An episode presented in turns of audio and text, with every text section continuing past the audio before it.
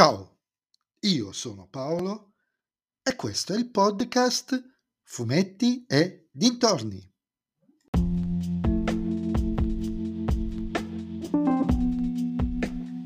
In questo nuovo episodio del podcast vi parlerò di Dragonero Mondo Oscuro 4, scritto da Stefano Vietti e disegnato da Fabrizio Galliccia e Gianluca Pagliarani, edito dalla Sergio Bonelli Editore.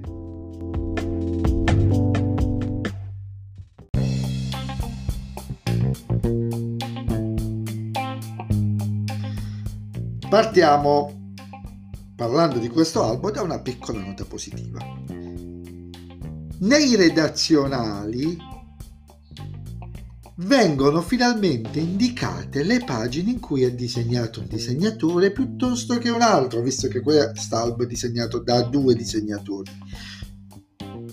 Certo, la perfezione vorrebbe che fossero indicate precisamente nel colophon e magari prima o poi ci arriveremo in maniera diciamo più naturale, ma accontentiamoci. Il titolo invece L'ho trovato a posteriori della lettura della storia decisamente posticcio e per nulla aderente alla storia in sé per sé, quasi che non sapessero come titolarlo e hanno chiesto a ChatGPT di farlo oppure hanno lanciato dei dati. La storia è molto basica. Ian è alla ricerca di un mago militare, visto che gli, durante gli scontri con gli abomini cadono come mosche, non sono neanche tantissimi. Ne trova uno abbastanza incontrollabile e decide di portarlo sul fronte per testarlo, poi riparte per una nuova missione. Questo è il sunto. Devo dire che l'approccio con cui si sta affrontando questo nuovo ciclo di Dragonera mi lascia un po' perplesso. Perplessità che poi vi dico, perché contrariamente ad Orphan e Odessa, per fare due esempi, Dragonera è partita come una serie perfettamente incastonata nella politica editoriale della Bonelli, dove ogni albo o per le serie più classiche 3 o 4 mediamente,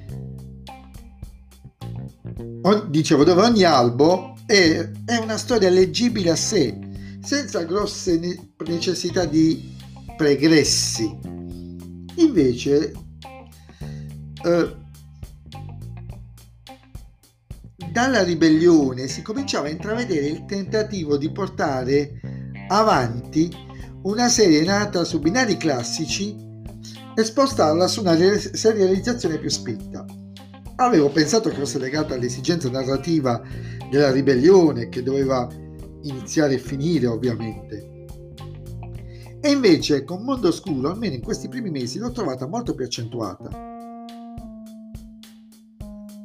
E questa cosa, considerando che stando ai creatori non c'è un preciso momento di fine di questo ciclo, almeno dalle dichiarazioni che ho, ho letto un po' in rete, potrebbe spaventare chi compra un numero per curiosità in edicola e che si ritrova magari con una storia anche bella, ma evidentemente incompleta, eh, non nel senso stretto del termine, proprio perché facente parte di un approccio, di un affresco molto più ampio.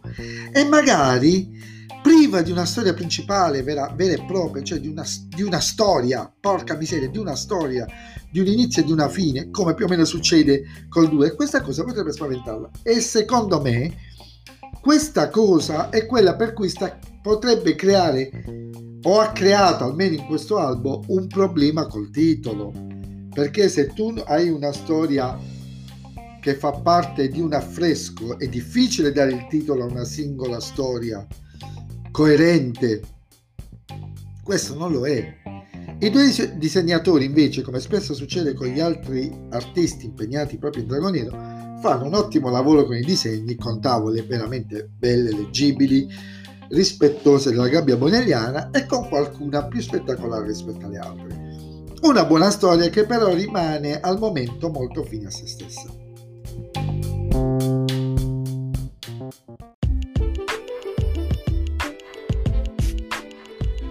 E anche questo episodio del podcast è terminato. Voi mi riascolterete nel prossimo episodio. Vi ricordo però che potete sempre venire su Instagram, sul profilo Fumetti e Dintorni, a dirmi cosa ne pensate anche voi di, non tanto della storia in sé per sé, ma della sensazione che ho io che non ci sia una storia per singolo albo. E se vi piace il mio podcast, allora consigliatelo ai vostri amici. Se invece il mio podcast eh, non vi piace, consigliatelo a chi non sopportate. Ciao a tutti!